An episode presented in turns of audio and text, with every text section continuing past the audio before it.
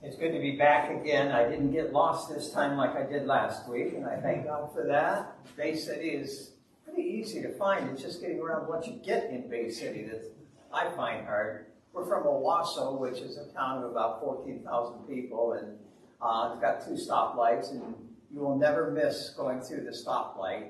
You know, you don't have to sit there for two uh, red lights to get through. I mean, it's just a little town, really, and so this is big time for me to come to. I'm a retired pastor, as mentioned last week, uh, from Owosso. I was at, uh, pastoring was my third career. I built homes in northern Michigan for about five years. I was with Adidas Athletics Shoes, traveling the state of Michigan for 11 years. Um, how many of you know how to pronounce the word Adidas? Adidas. Isn't that something? It's Adidas. Maybe you've heard that before. The, the name comes from the owner. He's from Germany. He's passed away since, but his name is Adi Dasworth. So it's Adidas. In case you ever had that on trivia, I don't want you missing it, okay? Work with me. Witnessing. I, I would ask that you help uh, give Pastor Mark a gift as he comes back. And that is to become witnesses in your community. Not street corner witnessing, but witnessing to the people you work around, witnessing to your neighbors, witnessing to the people in the grocery store that are in the line ahead of you that take forever to get through, and witnessing to all sorts of people. That's what witnessing is all about. And that's what we started talking about yesterday, but uh, witnessing I mean, there's all sorts of programs out there to grow a church, but witnessing will do it faster than anything. Witnessing, if, if each one of us would go out and witness for the next year or the next two years to one person, the church would grow, I'll guarantee you that. And so I would ask that you give Pastor Mark a present and, and, uh, and, and seriously consider it. Um, if if you don't, I'll never speak to you again. That's all there is to it. I just, want, I just, want, I just want to get that straight, okay? But we, we grow fearful in witnessing, don't we? We grow fearful. We're so afraid to do it because we're afraid we're going to say the wrong thing. We're, we're afraid we're going to put somebody so far behind, taking two steps back away from Christ rather than two steps towards Him. And so witnessing is a tough business. It's a scary business for us to do. It's like five women driving down the highway at 22 miles an hour. The one woman was driving, and I mean, it was a two lane highway, and cars were backed up for a couple of miles going 22 miles an hour, and they couldn't pass. Finally, a policeman pulled the lady over and said, Lady, how fast are you going? She said, I'm going 22 miles an hour, not one mile per hour, not 100. Well, do you know what the speed limit is here? It's 55 miles. No, it's not. There's a sign back there that says M21, miles per hour, 21, and that's it. and you look in the back seat, and there's three ladies back there. They were hanging on to each other's hands, and they were just trembling. There was, and he looked back, and he said, "What is going on? What is wrong with you?" And the middle lady said, "What? What you? What did, what you just?" What, just got off Highway 101. Can you imagine that? I'm going a miles per hour, it shouldn't go. But church growth is, is something that's important, but and it comes with witnessing. Witnessing, again, I told you this last week, is not evangelism. When you witness to somebody, you, according to the definition of witnessing, you're not trying to lead somebody to Christ. You're trying to help them see what Christ has done in your life. You can tell them what he's done in your life. You can't tell him that the people down the street have been healing people because you didn't see it. But you can tell the people what Christ has been doing in your personal life. And that's what witnessing is. Witnessing is not scripture memory. I use one verse, you'll see later in the message, one verse in my personal testimony, but you don't have to have memorized 24 verses or 86 verses or whatever. You don't have to do that. That's not witnessing. You don't have to understand theology. You don't understand the diff- have to understand the difference between Calvinism and Arminianism and Pentecostalism. And I spoke at a camp in northern Michigan uh, two weeks ago, and uh, they're Mennonites. I didn't have to think anything about it. I didn't have to know what they believe. I know what the Bible tells us, and I know what Christ has done in my life. And witnessing, I mentioned this, is not is not a spiritual obligation. It's not something you have to do to make the pastor happy. It's not something you have to do to make Jesus happy, though he will be, but to earn respect or anything. That's not what witnessing is. Witnessing is something you do from the heart. It comes very natural, as I mentioned last week. You don't even realize you're doing it when you're doing it because it comes so, so natural. A definition of a witness is one who has seen or heard or experienced something and therefore can give a first-hand account. That's what a witness is. Someone who has seen or heard something and therefore can give a first-hand account. I can tell you a, a couple things about what I found we were at a family reunion up in northern Michigan. My Uncle Kenton's farm, Kenton Emerson lived here, actually, in Bay City. He's the only Emerson that did that I know of. And uh, Uncle Kenton had this, this farm up there. that was his second home, kind of. And it was way out in Podunk. That's where my dad was born, in Podunk. And uh, there were some of us cousins. I was about 15, 14, 15 years old. There were some of us cousins that uh, decided to go out in the barn and play in the hayloft. So we did. And I looked. Did I tell you this story last week? No, okay. Okay. Some people are laughing at me. I didn't want to know what I was doing wrong. I, I looked in that hayloft, and way, way, way up there was this little hole about that big around. And there was a ladder that went all the way up there. I thought, I could see for miles and miles if I climbed that ladder. So I did. I went up that ladder, and there was a platform there, and I stood there for about five seconds looking out that little hole up there, way at the peak of the barn. But I wasn't the only one up there. There was two or three hornets' nests up there. And they started stinging me. And they hurt. I don't know if you've ever been stung by a hornet, but they hurt. I went down that ladder so fast. I mean, I was just running down the ladder, and I think I jumped the last 10, 15 feet into the hay. And I can witness to you that hornets can jump as fast as I can. because they were stinging me amid my jump. I'm a witness to what hornets' stings feel like. And I can tell you, they hurt. And I can tell you, they can go down a ladder faster than I can because I've witnessed that personally. Witnessing, a witness is one who has seen or heard or experienced something and therefore can give a first-hand report. Turn with me to Acts, the first chapter, if you would. That's where we started. That's where we're going to start again this week. Acts, the first chapter, chapter 1, verse 8. Jesus is talking this is just before he ascended into heaven. He died on the cross. He was raised from the dead by the Holy Spirit. He walked on earth for 40 days. And now he's meeting with his disciples for the, for the last time on this earth. What he says to them here is probably the most important thing he's ever said to his disciples. He said in Acts 1 8, But you will receive power. Remember that. You'll receive power when the Holy Spirit comes on you, and you will be my witnesses in Jerusalem and in all Judea and Samaria and to the ends of the earth. You will be my witnesses.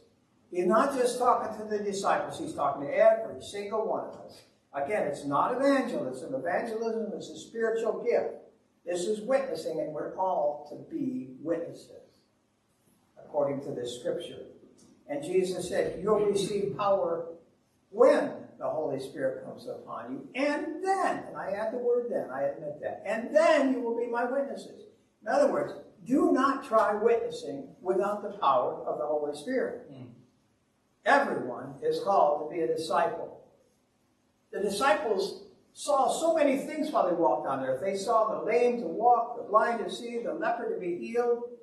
And Jesus expected them to go and tell people about that. Tell people what they witnessed. Now, I can't do that. I haven't seen people raised from the dead. I haven't seen a lot of things. But I know what Jesus has done in my life, and it was a miracle what he did. It just blessed me so much. It blessed our family so much. If Beverly were to speak, she would tell you that, right? Okay. As long as you're with me, honey. Jesus wants us to use the power he has given us, and that power is the fruit of the Spirit to witness. Love. When we love somebody, we win the right to speak into their lives. Joy. When we're joyful around people, they want us to speak into their life. When we're at peace with people, instead of condemning them and pointing the finger at them and telling them all the things they're doing wrong, when we're at peace with people and they know they're doing stuff wrong because of the life we're living, that's we earn the right to speak into their life. When we're kind towards people, we earn the right to speak into their life. The fruit of the Spirit is, I told you last year, last week, is more powerful than a nuclear bomb. It is. It can change a life faster than a nuclear bomb can. So, what must we do to be a witness? We must earn the right to speak into somebody's life. Now, you don't do that walking up to them. I'm not saying it's wrong to walk up to somebody or sit by somebody on a plane and talk to them about Jesus. I'm not saying that's wrong. And sometimes you've done, you can do that. I did that a lot when I was flying around the country with the dealers. But this is something that works long range when you practice love, joy, peace, patience, kindness in the presence of somebody. The fruit of the Spirit makes you a light to the people, and people want what you have. Okay, that's the first part of witnessing. That's what we talked about last week. And that's something that's so easy, you don't even know you're doing it. Allowing the fruit of the Spirit to flow through you. Allowing your heart just to love people around you.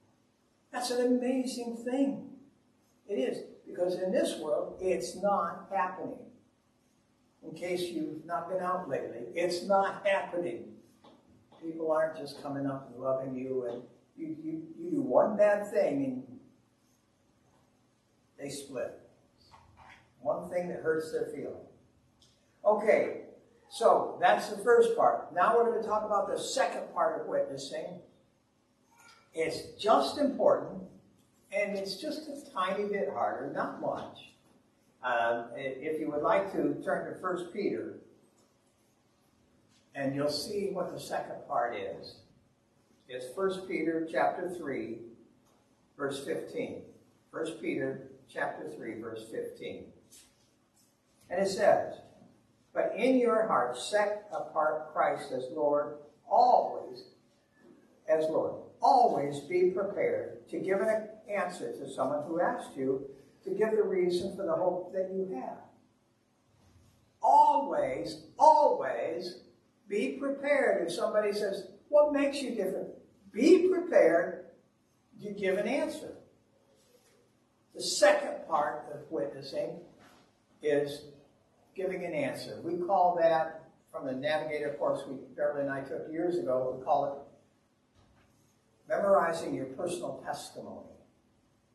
And that's very, very important to memorize your personal testimony. In other words, when somebody says, Why are you different? What are you going to say? Are you going to go on and on and hmm. on? Or are you going to say, well, that's a pretty good answer. Oh. or are you going to be ready? Are you going to be prepared just give your personal testimony. And to give your personal testimony, you'll learn it, it's got to be five minutes or less. We, in Owosso, we had a ministerial organization, and each week, each month, we would go to a different church, and the pastor of that church had to give a personal testimony. What, how, what led you to Christ? Why did you come to know Christ as your Savior? How did it change your life? And the, we were in a pastor of a very liberal church, and he had never even thought about his personal testimony. And he started out with a church out in California, his first church. He told us about the sanctuary. He told us about the, the house he lived in out there. He told us about the lay leader, and I don't think he liked him very well. Then we went to Boston, the second church. And he talked about that church for about three or four minutes. Then he went to his third church, and then his fourth church. About 10 minutes into it, I was, was trying to sleep, but he kept on talking and he kept me awake. Then he went on and on and on and on at a half hour. Not, nobody was listening. At about 35 minutes, he said, and in conclusion, well, it took him five more minutes to do the conclusion part. Boring? Oh my goodness, I was bored to death. And if you take 15 minutes, 20 minutes, 30 minutes to do your personal testimony, people will not listen to you anymore. They'll, they'll be right there looking at you face to face, but they'll be way over here doing something. You've seen people like that. Where you just lost. and that's what happens when we don't have a personal testimony ready. Our neighbor asked me once, he said, Cal, why did you why did you resign from Adidas, this amazing job, and go into the ministry in this small church that they were trying to close, that only had 13, 15 people when we went there? Why did you do that? What's the matter with you? I didn't tell him I was smoking, I just told him. I told him it, it was okay. I, I gave him my personal testimony in three to four minutes it takes me. And uh, he said, okay. Didn't go on. He didn't ask any more questions. Probably thought I'd asked too much already. I didn't expect that answer. But so sometimes when you give it, it has to soak into somebody for two, three, four months, a year, and they'll come back at you and ask for more. Well, what about this? You said this. What about this? Why are you so kind? Why are you not judging me? Why are you so joyful?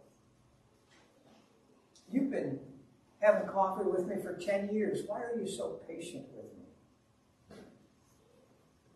Why do you make the right decision most of the time? I'm telling you, the world is watching you every step you take and they and you are a light to the world because you're different than the world as you walk with Jesus Christ as your Savior. That's all there is to it. You are different. And they're watching you. Sometimes just to criticize you. They love to criticize. Did you see what he did? Do you know that, yeah, Mr. Goody Goody goes to church, but did you know that sometimes they just want to criticize you, but the world is watching you. And Jesus says in Matthew 5 14, you are a light to this world. When you walk in love, it's like you're shining bright, and people can't take their eyes off you. They'll walk by you and just kind of look and, and, and, and look all they can just to see what's going on in you. When you are a joyful person in the midst of trials, people are going to look at you. And then if they say, What makes you different? What are you going to say? Do you have a personal testimony? Can you do that? And it should be memorized. You don't have to give the same one every time, but at least have a form that you go to. If you don't have it memorized, you will get it wrong. I'll guarantee you that. People are going to ask you, what's different about you? How would you respond? How would you tell them what Christ has done in your life? This is the second part of witnessing. There's only two parts to witnessing. One, walk in the fruit of the Spirit. Number two, have a personal testimony ready. And the second, as important, is as, as important as the first. We had a man in our church in Owosso, an elderly man. Well, elderly is older than me. I'm not there yet, thank you. I know, I know that's what you were thinking. I know that. I appreciate that. and he said, and he was at a Bible study, and I was trying to teach this. And he said, Well, my testimony is the way I walk. I work for the sheriff's department, or the police department in Owosso. And he said, They know that I don't swear. And when they swear around me, they apologize. So, you know, that's walking in the Spirit, yes. But he, he said, I, I don't have to have a personal testimony. My testimony is in the way I walk. Well, it is, yes. But it's also in what you say. What's so important to you? What made you the way you are? Let me give you a couple suggestions in, in, in telling your story, telling your personal testimony. There's three parts. Before you knew Christ, now some of you have known Christ since you were six years old. Mm-hmm. I will address that in a minute. And how, what you thought had to change in your life, and afterwards, how that change made, made a difference in your life. Three parts to a personal testimony. And it's got to be five minutes or less. And you don't use church words like I came, went to the altar. What's an altar? I was saved. Saved from what? Uh, I, I was a sinner. Well, you mean you did more bad than good? I mean, they interpret it different. So you don't use church words when you're giving a personal testimony. I'm going to give you my personal testimony and uh, and then just this the short version of it, and you'll see how it kind of fits together. First of all, before I was saved, I lived in a cement block house with a cement floor, and there were eight of us lived in this house. There was a it was built to be a garage, but uh, never I never saw a car in that building. It was always eight people. It was one bathroom, and they, all eight of us would line up to go to school or go to church in the morning. And uh, I was the tallest in the family at that time, so I was number eight, way back there. I couldn't tell whether I'd shaved or not. I couldn't tell whether my hair was even going. But one thing that embarrassed me about walking or living in that environment was the cars we drove.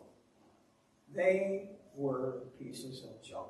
My dad was a good mechanic, he kept them running, but they were so embarrassing. We, we never had a new car. And it just embarrassed me. In fact, we had one car when I was in high school dating that had a heater in it. One car, and we only had that car for about a year. Now, living in Michigan without a heater in a car, trying to date somebody, doesn't work real well. I mean, I was, I was dating this, this amazing, amazing woman. She was just, a, I'm sorry, oh, that was you. and trying, and trying to kiss your girlfriend goodbye, you know what I mean? It's not, it's not that romantic. I was embarrassed with the cars we drove. And so I thought to myself, through a couple incidences, when I grow up, I'm going to buy a nice car. Nobody, nobody's ever going to laugh at me with the cars I drive. That's how shallow my life was. And so I started with Adidas. Adidas is a Germany, German company, so I bought a Mercedes Benz. Real expensive car. It was used, but it was beautiful. About two years later, I bought my second Mercedes Benz, and it was brand new. It was bright orange. The car had a telephone in it, and it wasn't one of these little tiny telephones like it. I mean, this thing was a telephone. You pick up, you dial. You know, it was worthless, but uh, cost the car and the house payment were about four times, the car and the telephone were about four times what my house payment was. But I could afford it. Two years later, I bought a brand new car. It, it was Mercedes, and this time I paid cash for it. I had that car for two days. I was driving to Detroit to call on an account, and I just wasn't as excited as I thought I should be. I thought, I have made it. I'm 31 years of age. I've made all my worldly goals. I have made it. And it didn't hit me like that. And I thought, well, what's wrong? What's wrong with me? And I remember a verse from Sunday school that said, Do not lay up for yourself treasure on earth where moth and rust destroy and thieves break in and steal. Lay up for yourself treasure in heaven. All I was doing was treasures on earth, and they were not going to satisfy me. I knew that. without stopping the car. I knew what I had to do. I did not want to. I did not want to give my life to Christ. I did not want all those rules. I did not want people telling me what I could do and what I couldn't do. But I knew that was going to be the only answer to find mm-hmm. fulfillment in this life. So I asked God to forgive me for the bad things I've been doing in my life. I asked Jesus to be Lord of my life, to come in my heart. And I'm telling you, I can tell you exactly where I was on the road on I-96 going towards Detroit. I can't, I don't know what happened, but I have never felt such peace in my life. And I made a, compact, uh, a contract with God. I said, I'm not going to tell anybody for six months because I don't want anybody laughing at me. He reminded me about a year later. He said, What about it, Cal? How are you doing? Well, it's a no brainer, God. I'm sticking with you. This has been a good life. It wasn't perfect, but it was a great life. My, my attitude towards my account started to change. That was about the time that Nike was just coming into the scene and they were blowing us right out of the water. Mm. Um, but because of my attitude towards my company, I wasn't just there to take orders anymore. I was there to help them make money. I mean, I, I took inventory, I took, I knew what was on back order, I knew I didn't load them up with anything. And just to give you an example of what happened, one of my accounts, Dunham Sporting Goods, Bob Schmalzried owned it at the time, and, and Bob realized what was going, something was going on in my life.